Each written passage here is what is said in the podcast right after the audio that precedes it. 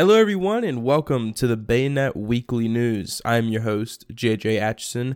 And before we get started, again, I just want to go over if you want to unlock the rest of the week, that being the BayNet Daily News, that'll be Monday, Tuesday, Wednesday, and Thursday. Make sure you go ahead and sign up for the BayNet membership. You will get that plus no ads on the website and improved performance because of that. And you also get a daily newsletter. So if you want to unlock that and so much more, make sure you click the link down below. We'll have a link right to our membership page so you can go on ahead and look at it and see if you want to sign up. But without further ado, we have a lot to go over today, including a White Plains home destroyed by an early morning fire, and a Charles County man is sentenced to life in prison for the first degree murder of his mother. That and more coming right on up.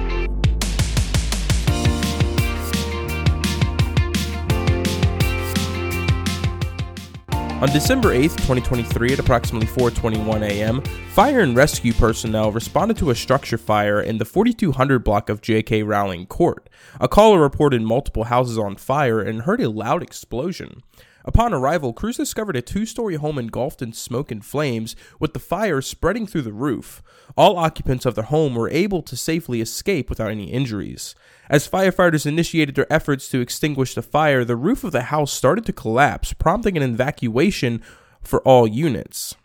Crews continued to battle the flames from the exterior. By 5 a.m., the fire was successfully extinguished, although firefighters remained on the scene to ensure there were no remaining hotspots in the attic or any potential spread to neighboring homes.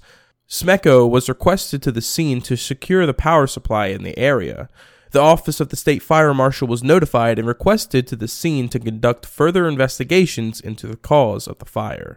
Tony Covington, state's attorney for Charles County, announced that on Thursday, December 7th, 2023, Charles County Circuit Court Judge H. James West sentenced Brandon Slade, 29, to life in prison for the first degree murder of Lenora Coates Slade and the wear and carry of a dangerous weapon with intent to injure.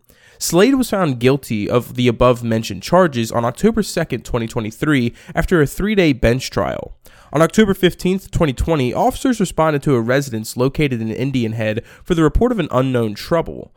Upon arrival, officers discovered victim Lenore Coates Slade, Brandon Slade's mother, with multiple stab wounds to her body and a plastic bag wrapped around her head in their garage. Unfortunately, the victim succumbed to her injuries. Officers made contact with a member of the victim's family who also lived in the residence. The family member, who was not present at the time of the assault, reported to officers that she became worried when she was not able to get in touch with the victim. After calling the victim's phone, the family member immediately received a phone call from Slade advising her that the victim was asleep. The family member asked two people to do a welfare check on the victim, then called the police. The family member was able to show officers footage of part of the incident that was captured by the surveillance system on the front porch of the residence.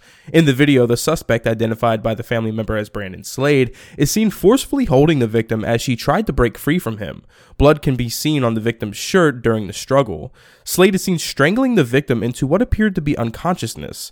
The victim was then dragged inside of the residence. Moments later, Slade reappeared to wash the victim's blood off from the front porch steps. During the investigation, it was revealed that Slade did not live at the residence with his mother. However, he spent the night at the residence on October 14th, 2020, and had breakfast with the victim during the morning hours of October 15th. The two became engaged in an argument during breakfast, and Slade began to assault the victim in the kitchen. The victim was able to escape outside and began to scream, but Slade followed her and strangled her. He ultimately brought her to the home's garage. Another family member of the victim reported that the victim was previously assaulted by Slade in Prince George's County at an earlier date. The assistant state's attorney for this case told the judge during sentencing senseless doesn't even begin to describe this. The conduct that the defendant engaged in is forever etched in our memory. She furthered, the defendant accepts no responsibility or shows no remorse. As you heard today, the family that you heard from, over and over and over, asking the defendant to get help. Before sentencing Slade to life in prison, Judge West told Slade that the incident was a brutal, mean spirited, nasty murder. He continued, The victim was looking out for you and trusted you, pretty close to defenseless when this was happening. On December 5th at 4:20 p.m., officers assigned to the neighborhood enforcement team initiated a traffic stop in the 2200 block of Crane Highway. Upon approaching the vehicle, officers detected a strong odor of cannabis.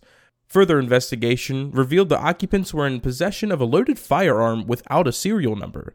Jeffrey Allen Fenwick, 18 of Indian Head, and Christopher Jamari Paris, 18 of Washington, D.C., were arrested and charged with the illegal possession of a regulated firearm, possession of a firearm without a serial number, handgun on person, and other related charges.